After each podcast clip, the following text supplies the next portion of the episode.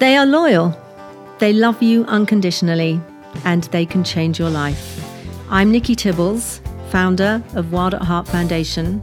Welcome to Dog Bless You, the show about our best friends, our dogs, and our love for them.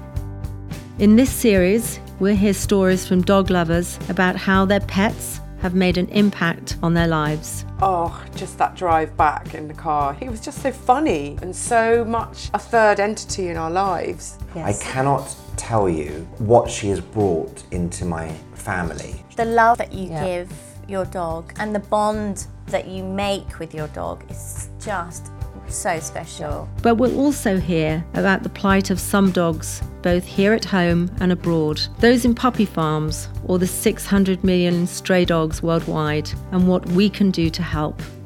So, whether you've adopted a rescue dog or have a dog from a credible, responsible breeder, or you just love dogs, this is the show for you.